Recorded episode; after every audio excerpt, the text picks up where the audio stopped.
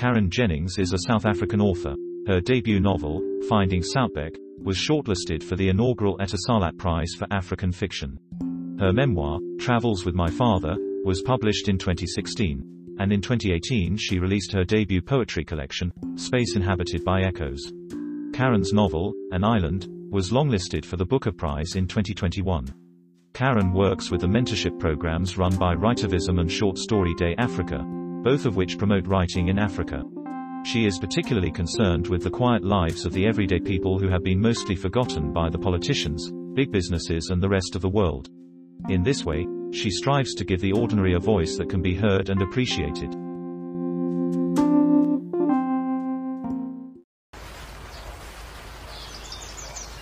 Today's a little bit cool, but this is summer now, so most of the time it is quite warm and humid. It's the rainy season, which is quite different from my home, which is in South Africa, in Cape Town, where we normally have the rain in the winter. So I always find it quite strange to have the rain in the summertime, because the rain in the winter always made me want to stay in bed and eat pancakes. And it's not quite the same when you have rain in the summer. You can't really stay in bed and eat pancakes. In South Africa, the tradition is we have them just with cinnamon, sugar, and a bit of lemon juice squeezed on them.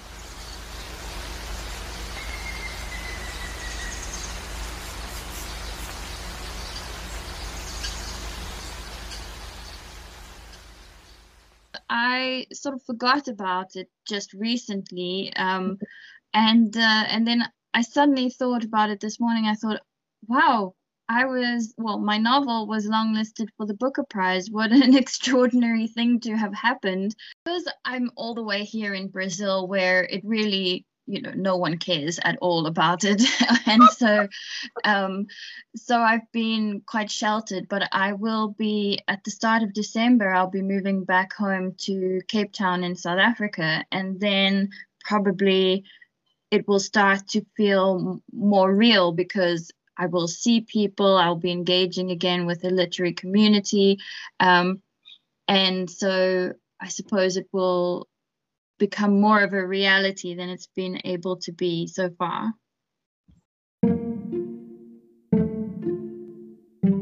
I am irritated by my own writing. I am like a violinist whose ear is true, but whose fingers refuse to reproduce precisely the sound he hears within. Gustave Flaubert.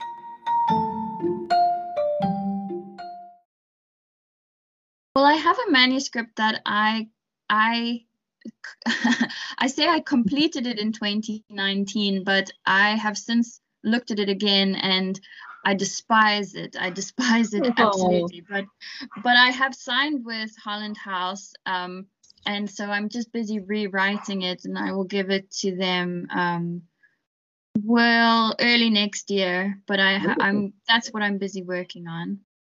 It's fiction. It's a novel about set in the southern suburbs of Cape Town, very much in the suburbs where I grew up and where I used to live. And it's about a woman who, she's about 52 years old, and just about how she's never really managed to come to terms with the big change that happened in South Africa in 1994 when we moved on from a what I suppose you would call a totalitarian state, the apartheid state, and then moved on to a free and fair democratic country. So it's not about racism. That's not what it's about. It's simply about kind of getting stuck in a moment and then not being able to move past that moment. The original end of the of the manuscript, that's been written, but I'm rewriting it also. Maybe her reaction will be different this time round. I'm not sure. I'll have to see. I'm still feeling my way a bit.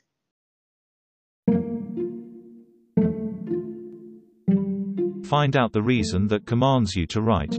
See whether it has spread its roots into the very depth of your heart. Confess to yourself you would have to die if you were forbidden to write. Rainer Maria Rilke.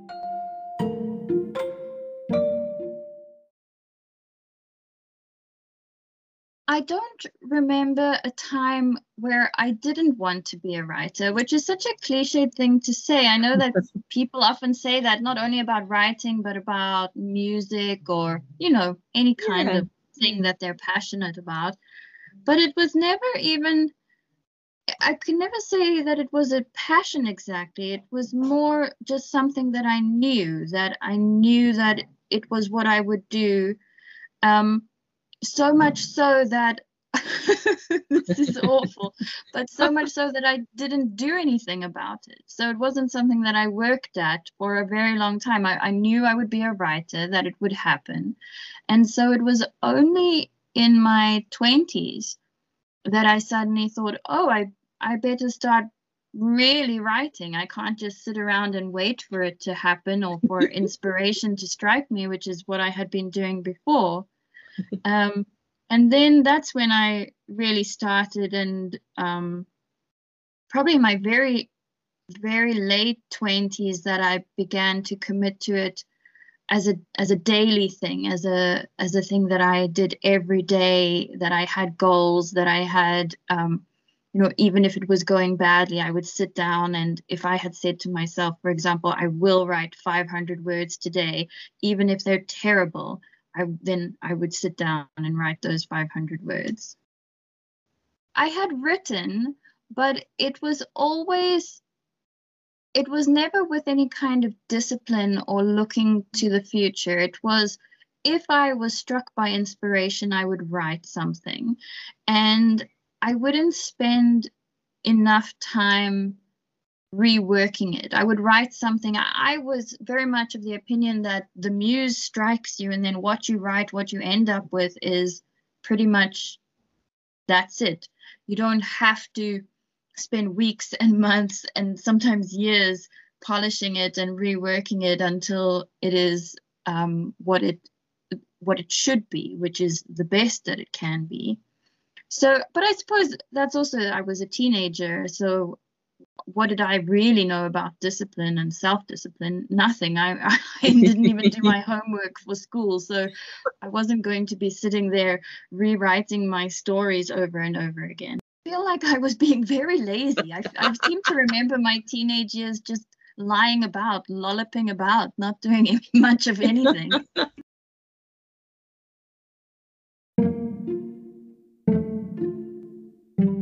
There is no rule on how to write. Sometimes it comes easily and perfectly. Sometimes it's like drilling rock and then blasting it out with charges. Ernest Hemingway.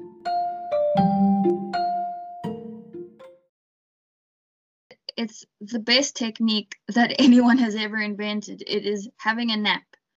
When I get stuck, when I'm frustrated, I immediately, I switch off. Well, normally I write by hand, so it's not that I have to switch off the computer, but so I'll close my notebook, put my pen down, and I will climb into bed and pull the covers over my head and just lie there. And even if I don't necessarily sleep, I sort of doze, and in that time I am replenished. And sometimes the answer comes to me, but whether it comes or doesn't come, at least I'm replenished enough to know that I can go back and try again. And, you know, a lot of writing is also about chasing something. It's about hunting it down. So whether in the writing process of a first draft, or whether that's in the editing and the editing and the editing and the editing over and over, and so that you are ruthlessly hunting this thing down until eventually you get to that point where you say, well, I've caught it, I have it now. And so most writing days are just a slog, and then some writing days are, and these are very rare, but they are part of what makes it so exciting, is when you write and you feel like you have transcended time and space, and you are superhuman, and you are the gods and the stars and the universe and creator of all things. It's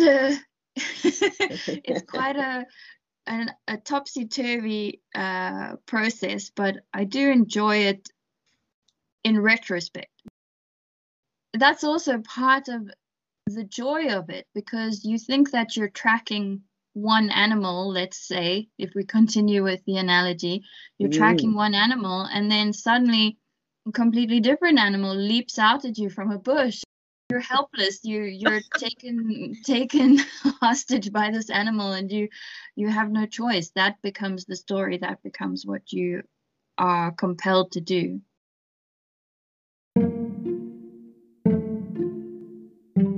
I was working on the proof of one of my poems all the morning, and took out a comma. In the afternoon I put it back again. Oscar Wilde.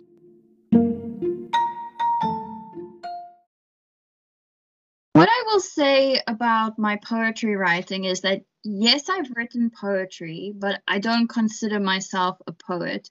I certainly don't have that innate skill. I haven't yet, I think, found a strong poetic voice or certainty yet. It's all very much still too influenced by my prose writing style.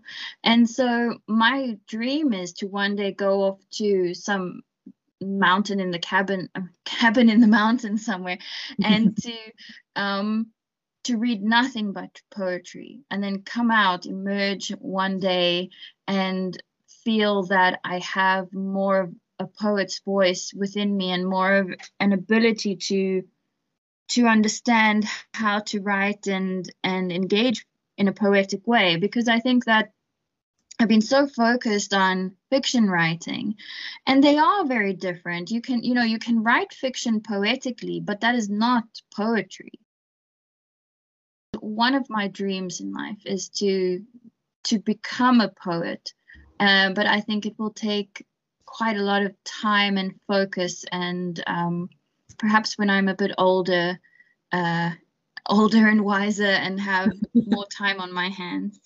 Not with anyone else. I don't want other people around. I want to be an absolute hermit and be driven to the point of madness by loneliness, and have only the words and only the poetry and the rhythm, rhyme, and come out of it. I'm not sure. I was going to say with a long beard and tattered clothes, but I'm not sure I should be having a beard. It's a very fanciful idea. I'm sure if I were to actually live through that, it would be hell on earth. But I still can't help it. I'm still very drawn to that idea.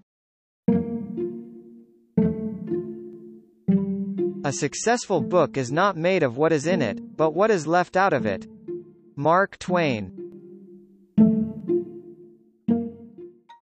I do tend to both prefer to write and to read shorter novels. Part of it is because of the way that I write, and like I said, I write by hand, and I really think very, very, very carefully about every single word, every single thing that happens. I mean, it took me a week to write 300 words this past week, and that's not, I suppose that's not really normal for many writers. And I think that many writers, because of the computer, it makes it much easier for them to simply type and type and type and type. And there's a lot less self-editing, a lot less thought that goes into it. I don't mean to abuse them or be unkind. I'm simply saying that I think too often, because I've worked as an editor as well, I see the manuscripts, they come to me and they might be perfect in terms of the grammar, in terms of the spelling, but what you're left with is often just too much, too much. And so I try to have just enough. And one of the things that I think was quite influential in that was when I was an undergrad student at the University of Cape Town, I did I can't remember what you call it, but it was an elective course where it was a self-guided research thing that I did, where I was in the classics department studying Latin literature, and then I was allowed to do a course in the English department where I did creative revisiting of some of the myths told by Ovid. And my supervisor, he made me do these exercises, and at the time they really irritated me. But he made me write haiku after haiku after haiku. Oh. And he would say, think what you want to say, the short story or the whatever aspect it is or genre that you want to do, but take it and reduce it to a haiku before I'll let you do anything else. Wow. And so that was incredibly hard and very frustrating, but it really taught me to think more about the essence of what is being said and what is the core, rather than telling a narrative that just flows where it wants to go. There has to, at the very core, be something small and meaningful. And then again, with the haiku, you have to be so careful about the words that you choose. And so there again, I learned about what word you pick, and taking the time. Not only are you constrained by the number of syllables, but you also have to think, well, I have to be able to distill this perfectly. And I think that's part of my writing journey, I suppose one would call it, that I'm still thinking in that way, in small terms. I don't want extraneous information. I don't want things that will confuse the issue. I want to be focused, and really, I want things to be essential. I have a little book that asks you a question every day of the year. So, you know, it will say something like, when was the last time you watched a movie, or something, you know, something quite simple like that. But then sometimes the question is, write a haiku about something that happened to you today. And increasingly, I find myself getting irritated. I'll turn to the page and I'll think, oh, I don't have the time for this, because you think, okay, it's only 17 syllables, but really it's a lot of effort. You have to really sit down and think and put time into it if you want to do it properly, of course. And I think that it becomes very easy to be lazy and to be wanting something to be instantaneous. And, you know, I'm not saying anything new when I say that. Right now, we live in this state of instant gratification. We always want it now. We don't want to wait. And I commit that sin all the time. I mean, just in the small way of looking at this notebook and not wanting to write a haiku about my day.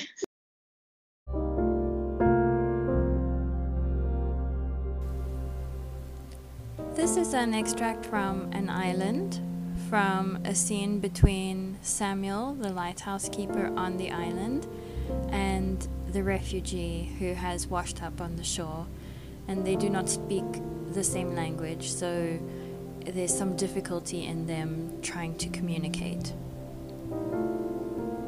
The man smiled when he saw Samuel, raising a hand unnecessarily high in a wave. Samuel returned the gesture, his low, at level with his belly. He murmured, "Good morning," though the man could not have heard it at that distance. When he reached Samuel, the man smiled again, pointed at the sledgehammer and mimed the act of using it. Then he wiped invisible sweat from his brow, puffed elaborately, seeming to suggest that it was hard work. "Yes," he replied, and wiped his own brow in agreement. The man surveyed the morning. Then, exaggerated as before, he lifted his shoulders, inhaled deeply, and puffed out contentedly. He gestured at the view and made a sign with his hand that seemed to mean something like "good" or "beautiful." For a minute the men stood in silence. Samuel cleared his throat, put a toe against the head of the sledgehammer. The man looked around and then wrapped his arms around himself, vibrated his lips, made his body shiver. "There are jackets in the hallway," Samuel said. "Just take whichever one you can fit into." The man looked at Samuel. "I suppose I'll have to show you." Samuel took a step back in the direction of the cottage, but the man prevented him from going further. He placed his hand on Samuel's chest. Samuel felt his heartbeat quicken. The man was very close. He could smell his breath, see the cracks in the dry skin of his lips, the wide pores that dotted his nose. The man held him where he was and spoke. "I don't know what you want," Samuel said. "What are you saying? What do you want?"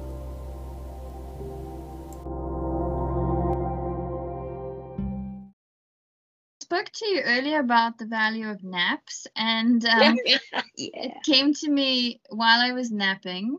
I was at a writer's residency in Denmark, and I had just finished a draft of a different manuscript, and I lay down, and I won't say that it was a dream.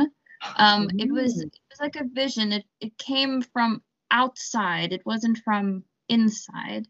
And it was a vision of an old African man on an island with a lighthouse, and he was very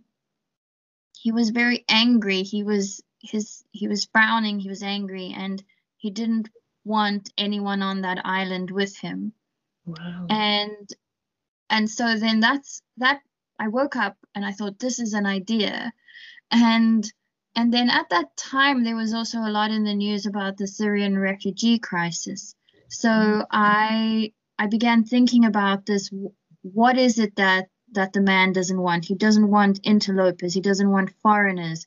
Mm-hmm. And I was thinking about different attitudes to foreigners and how during the Syrian refugee crisis, there were a lot of people in Europe that took pity on the refugees, who welcomed them, who wanted to care for them. It was a humanitarian crisis.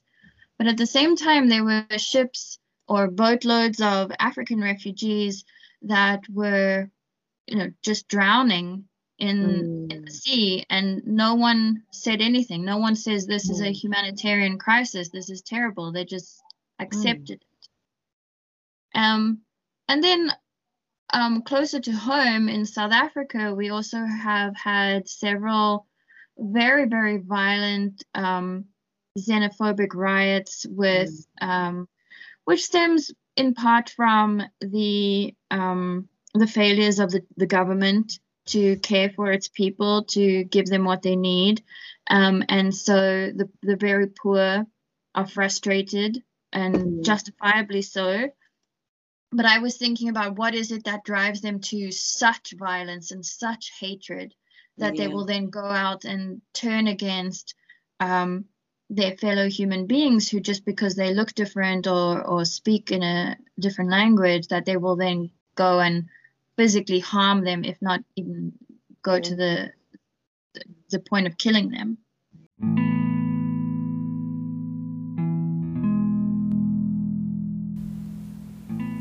This extract from An Island tells a little bit about Samuel's past when he was living on the mainland, and when there was a lot of violence and insurrection going on. And in this case, it was really to do with xenophobia. It was not a thing that Samuel cared to remember. Not even with the distance of time was it something that he could return to without shame. How he had taken part in what the general called the culling. Samuel had had no problem with foreigners, but he was a young man, full of anger, and when the surge came in his neighborhood, he was swept up in it. He did not like to think of it afterwards, to remember how he had picked up the axe from the woodpile and joined in the streets. He killed no one that day, though everything he smashed, everyone he chased, was in that moment to blame for his father's naivety, for his ruined body, for their lost home in the valley and the poverty of their life in the dirty city. Shame did not come immediately, not for chasing the friends of his father out of their home, even as they begged him not to, not for smashing their baskets and leaving their bearded creatures lying around as though the products of a dreadful slaughter. He laughed as the woman tripped in the street, as the man pissed himself, as their child gabbled in a foreign tongue. And afterwards, when the culling had been subdued, when the bodies and debris had been cleared away, he examined the axe carefully. He knew he had struck nobody with it. Yet even so, when he saw a spot of blood on the handle, for several days he walked with his head very high, in the manner of a hero. Samuel's parents did not guess his involvement in the massacre. If they ever found out, it was not through him. They did not wonder at the increasing distance between themselves and their son. There had been difficulties ever since they had come to the city, but he had always taken care to provide for the family. Now he brought home nothing. He rose early, went out, did not return until a few hours before dawn, always empty-handed. He slept little, rising again, departing. He left the flat to walk the city, to observe the places left empty by the fleeing or the dead. Gone was the pride that he had felt, gone too the pleasure in the drop of blood. He was afraid of what he had done, of the destruction he had wrought. He chose to confront the absences, to stare them out, all the while trying to comfort himself that really he was not to blame. What had he done after all? Hardly anything, almost nothing. He had been little more than a bystander. He was innocent.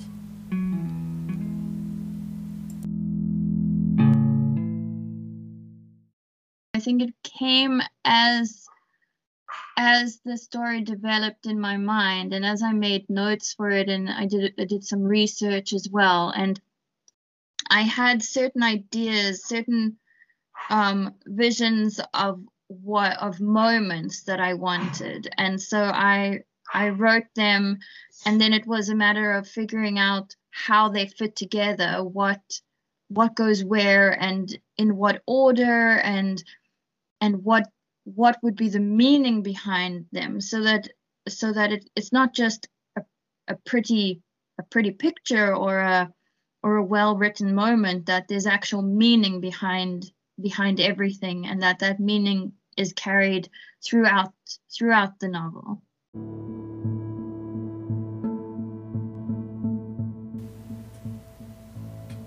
This extract from An Island comes from a part towards the end of the novel where Samuel, the lighthouse keeper on the island, and the refugee, I suppose you'd say there's some tension between them, because Samuel does not enjoy having someone else in his home.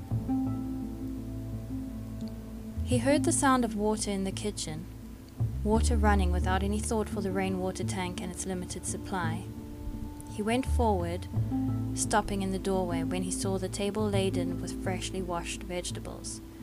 The man was at the sink, washing more. There was water all over the counter on the table, darkening the cement grey floor. "What are you doing?" Samuel said. The man looked up and smiled, waving with his left hand, splattering more water onto the floor as the tap ran and ran. Samuel moved forward and closed the tap. Then he picked up the tatty brown dish towel and began wiping down the counter. The man spoke, his voice loud. He pointed at the vegetables on the table, then at himself. Samuel clicked his tongue. The man had picked too much. Not everything was ripe enough that it had needed picking. Some of it could have been left a day or two, he thought, forgetting the approaching storm. The man continued to talk at Samuel, and Samuel knelt down to wipe the wet splashes on the floor. As he spoke, he took the pot from the sideboard, and, as easily as if the cottage and its contents belonged to him, he opened the cutlery drawer and took out the knife. Samuel no longer thought about the previous night's threat of a cutthroat. He thought only of that word he had spoken down in the stone hut, violence, though now he uttered another word altogether, mine. He stood up from where he had been kneeling, and again, mine, as he grabbed the knife out of the man's hand. Mine, mine, mine.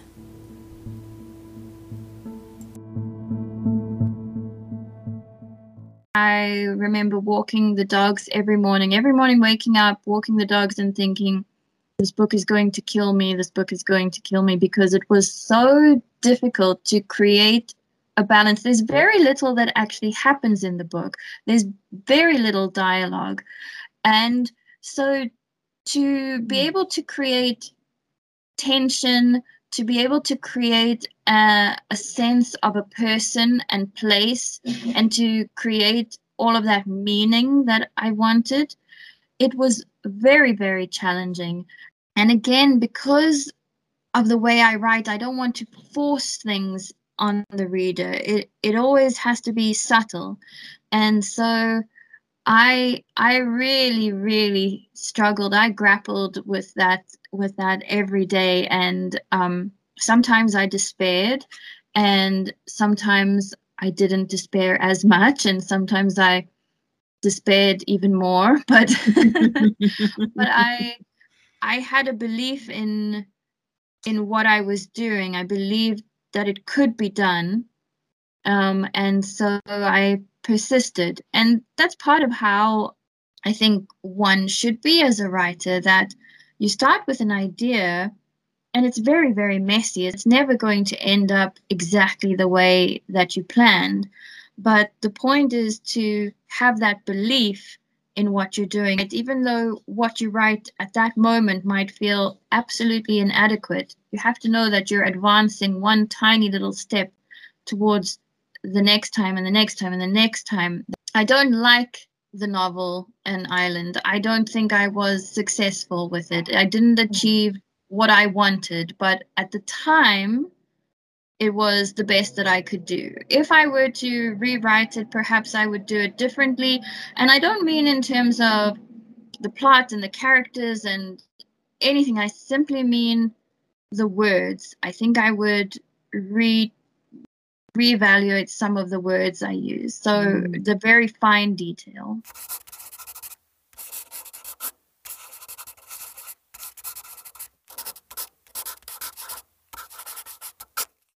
When I had the idea for it, I wrote the idea down very briefly, just basically writing down Old Man, Island, Lighthouse. That was it, really. Really just a few words. And then I had that other manuscript that I was busy working on at the time, and so I just put An Island aside. And then I applied for a Miles Morland scholarship, and Miles Morland, the foundation, gives scholarships to African writers every year, and they're very, very important and valuable, those scholarships, because they give African writers a chance to focus only on their writing.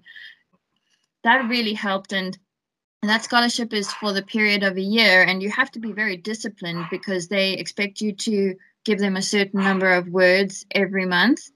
And that's when I wrote An Island, and I wrote it 3 or 4 times, writing by hand. So the number of times I wrote each sentence was quite extraordinary. But so within a year, which I know sounds like a short amount of time, but it was incredibly intensive. It was, I did nothing else with my life.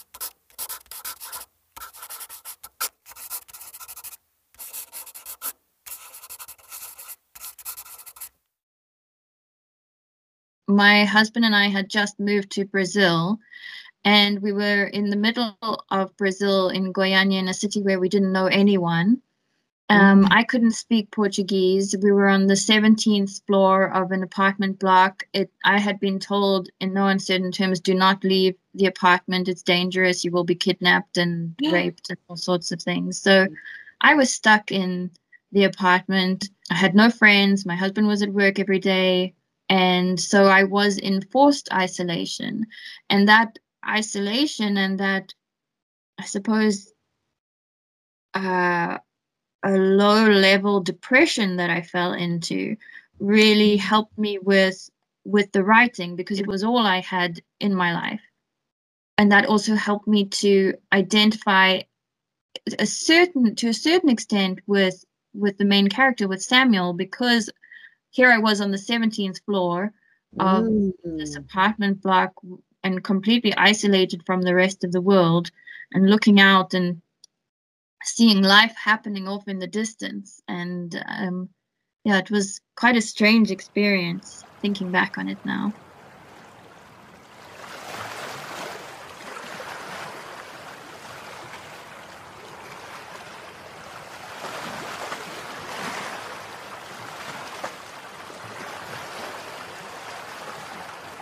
I wrote it initially as, I think, one sentence, and then as and probably as a haiku as well. I had all the notebooks, and then in 2019, I just, in a fit of pique, threw away all my writing notebooks, every single one, apart for all my books. I threw them all away, so I don't have that anymore. I think it was also valuable because at that time I had become quite disillusioned with the loneliness and isolation of my life in Brazil, and just think I was reevaluating everything, and I needed to free myself, and that was one of the ways I could free myself. I threw away my notebooks. I said, I'm never writing again. And it wasn't really that I wanted to give up on writing. It was that I was so unhappy with my life, more because of where I was and my situation.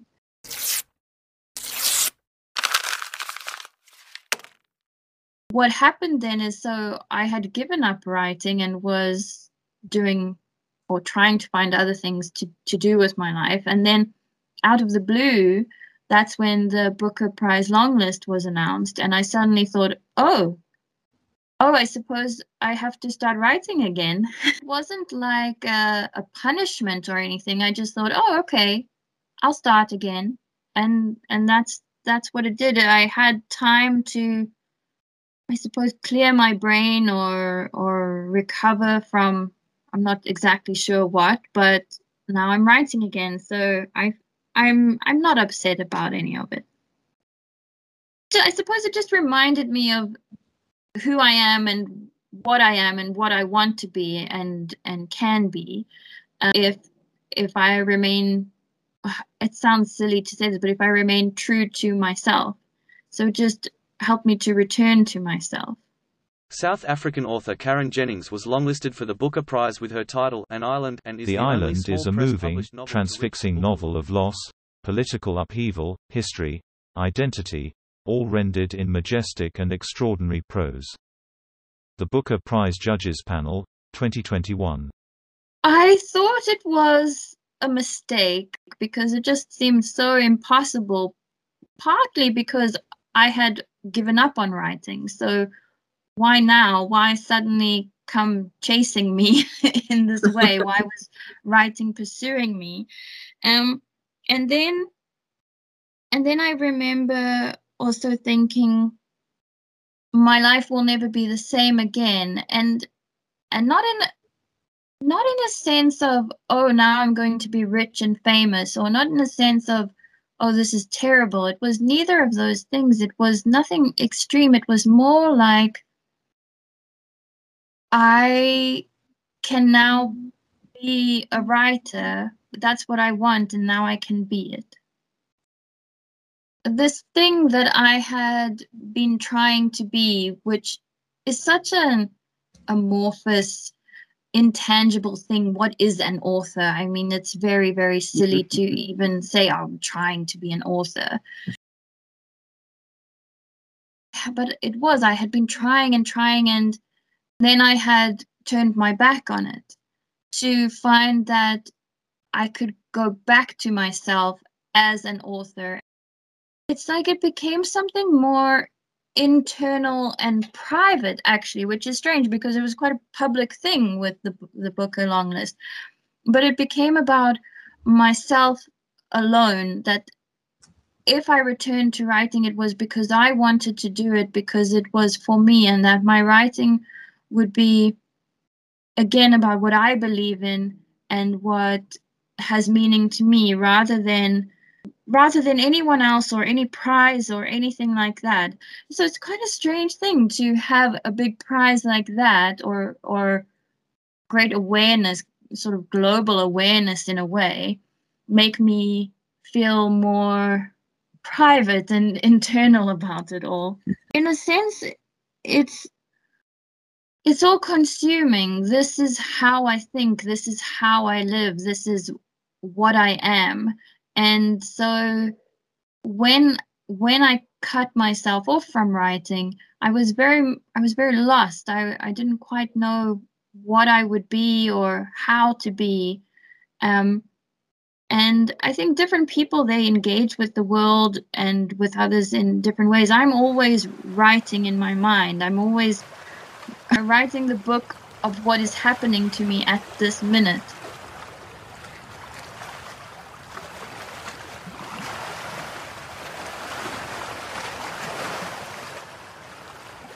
One thing that's interesting is that quite a few people have said that they recognize it as Robben Island, which is the island where Nelson Mandela was imprisoned along with other political and non-political prisoners. But that was never, for me, you know, I've been to Robben Island, I visited it, and it doesn't really look like that at all. It was more just something that I created in my mind. And then it was also based a little bit on a place that I visited as a child. We went to a lighthouse called Cape Agulhas Lighthouse, which is at the southernmost tip of Africa. And it's not on an island, but I do remember going there as a child and it being quite a memorable holiday, you know, seeing this lighthouse, climbing up the lighthouse. In 2019, when I was at home visiting my mother, she and I actually, we took a trip again to that lighthouse, and it was so strange to see it again because I remember it as really otherworldly, and then to visit it, and it was still beautiful, but it wasn't, I suppose, created it in my mind to be more like Samuel's Lighthouse, Samuel's little part of the world. So it had changed in my mind. You also add to it with time and with imagining it or trying to recapture it in my mind. So many years later, as I was working on An Island, I had recreated it and re-envisioned it. And then seeing it as it was, it's like, I think you're right, like a kaleidoscope. They're all different aspects of it, little shards of it all coming together.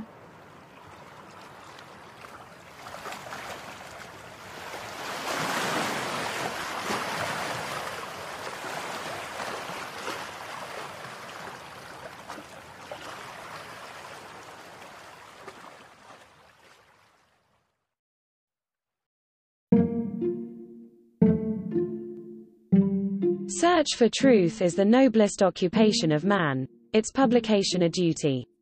Madame de Staël. I always have a problem when people talk about Africa as a country, where they say, oh, I'm going to Africa. Africa has many, many countries, many different languages and cultures. So where are you going? You can't be going to the entire massive continent.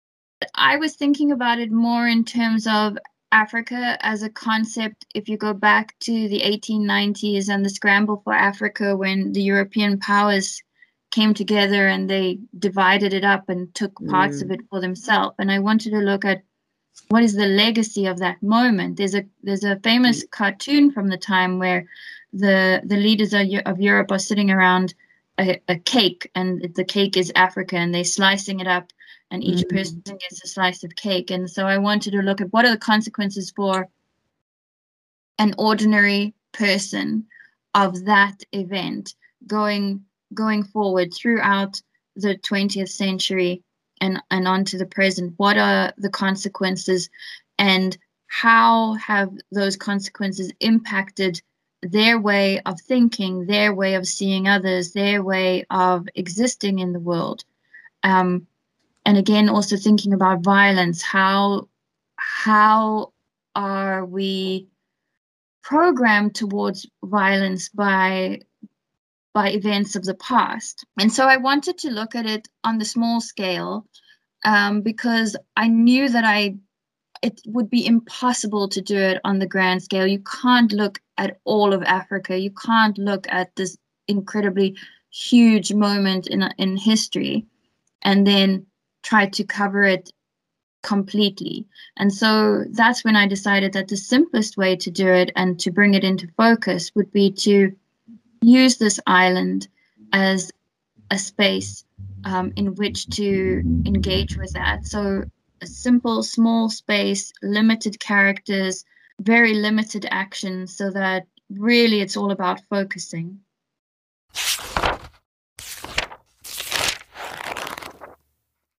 In South Africa, the big problem is that we don't have a very big reading public. And books are expensive. People don't have money to buy books because they are expensive. So when you are given the choice between buying a paperback that was published by an overseas publishing house and is of a famous writer from the UK or America, where you often can get lots of information about them because it's all online and their ad campaigns and all sorts of things. Or you're faced with buying a novel by a South African author who you don't really know anything about, and the book does tend to be more expensive. So what are your options? You tend to think, okay, well, I'll buy the safe choice and the cheaper choice. So I think that is part of it. The other thing is that the publishing industry really has been suffering in South Africa, and just with COVID, with the pandemic, it really, really suffered. We had our first lockdown in South Africa. There was 6 weeks, and you couldn't buy books. It was only essential items, and books were non-essential items. And during that time, at least 20 magazines closed down forever. They couldn't carry on. So that has an effect on, because people they are more inclined to buy a magazine or read magazine articles than they are to buy a book.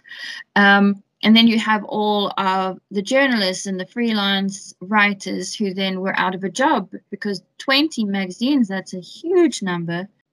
What's left to the publishing industry? They have to publish what they think is going to make money, because unfortunately that is what has to be the driving force. They can't publish what they believe in.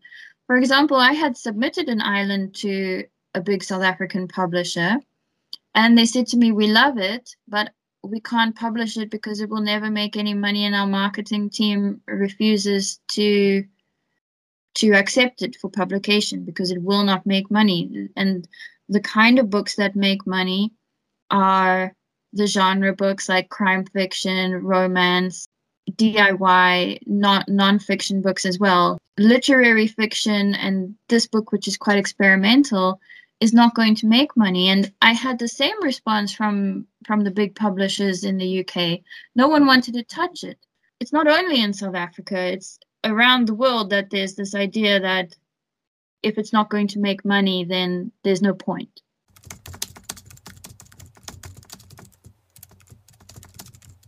What happened is that I would get these mixed responses, that I would get a response that, well, it's not quite African enough because there's an idea of what an African novel should be, which is of a poor black person suffering and then making their way to the West, and then their life is better, or something along those lines. You know, it's always that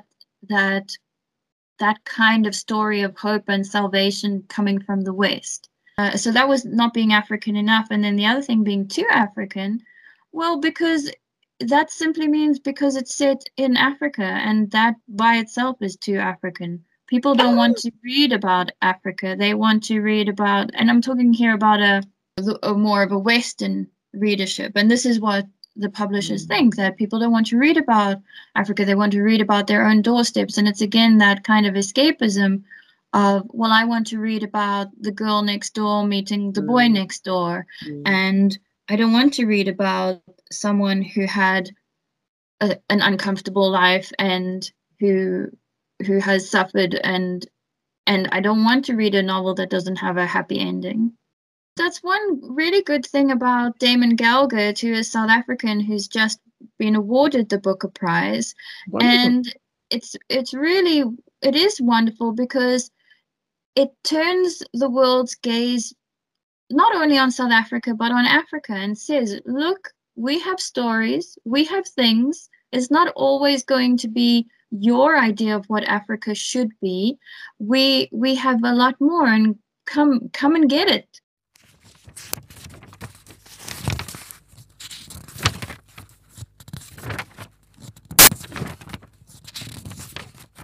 Robert Peters, the man behind Holland House Books, and who I had been speaking to him about how frustrated I have been in my career at not being published in South Africa, because I am a South African author, and talking about the difficulties of being published both within my own country and then being published overseas, that it's very, very hard for African authors to be recognized and to be taken seriously. And I had said one day, if I have the money or the wherewithal, I'd like to have my own publishing company where I take maybe even just one book a year and really work with that author and publish the best version of that book that I can. And then he said, well, that really inspired him to have this idea for a prize. And so the Island Prize is for a debut work of fiction by an African author, either living on the continent of Africa or in the diaspora. And they have this opportunity to submit a manuscript to us, and we will be having a competition. We have judges, we have a reading period, and the prize is, first prize is £500, second is £300, third is £200. But then they also have the opportunity to be published both in the UK and in South Africa, because we're also collaborating with my South African publisher, Caravan Press. And then also we hope to be able to introduce them to an agent and to also give them feedback. So it is a way of bridging what can seem like an insurmountable gap between the rest of the world and Africa. It's a stepping stone, and it's a way to create a bit more unity and a little bit less of a sense of us and them. I'm very excited about it, I have to say. I think it's great, and you know, this is our first year doing it, so we're still finding our way, but I think it's something that will continue, and I'm really pleased about it. It was important to me when choosing the judges to choose people that weren't necessarily just a name, that they were people that are very much involved in the community, the writing community. So yes. I'm afraid I'm going to butcher this name, but Hilda Twangueru from Uganda, who's incredibly valuable, who's been involved in FemRite, which is an organization in Uganda that gets people writing. And originally it was focused on getting women writing, but now more and more it's also men. And they do wonderful residencies and publications and events, and she really has, as the expression goes, her finger on the pulse of what's happening. And then the other judge is Obinna Odunwe from Nigeria, who is an award-winning writer in his country, and who's also, he's involved with literary journals, he's involved with the community, he's a nurturer, he encourages people, he's fabulous. So it's really important to me that these are the people that are reading the books and judging them.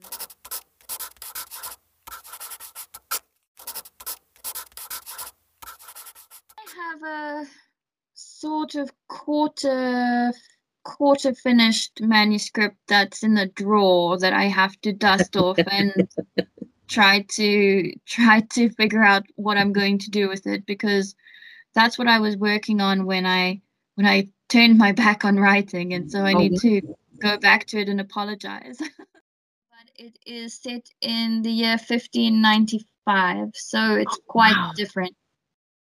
I suppose it's it has some of the same themes that emerge in An Island, where it's looking at what changed and what it was in history that led people towards violent acts, and how the West coming in and claiming things, how that has influenced life both in the past, but that has repercussions to the present day. In a way, you know, the world can feel both very, very small and very, very big at the same time. And that's also part of what writing and reading stories is about. It's about delving into that vastness and that smallness simultaneously.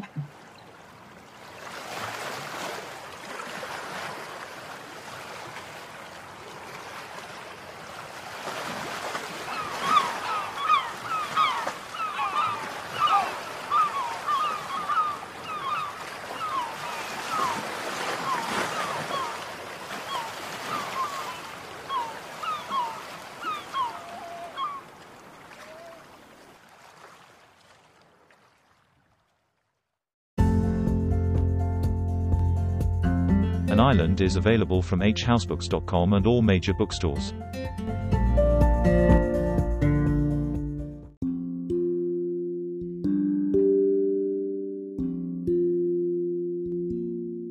This was the Holland House podcast with Karen Jennings.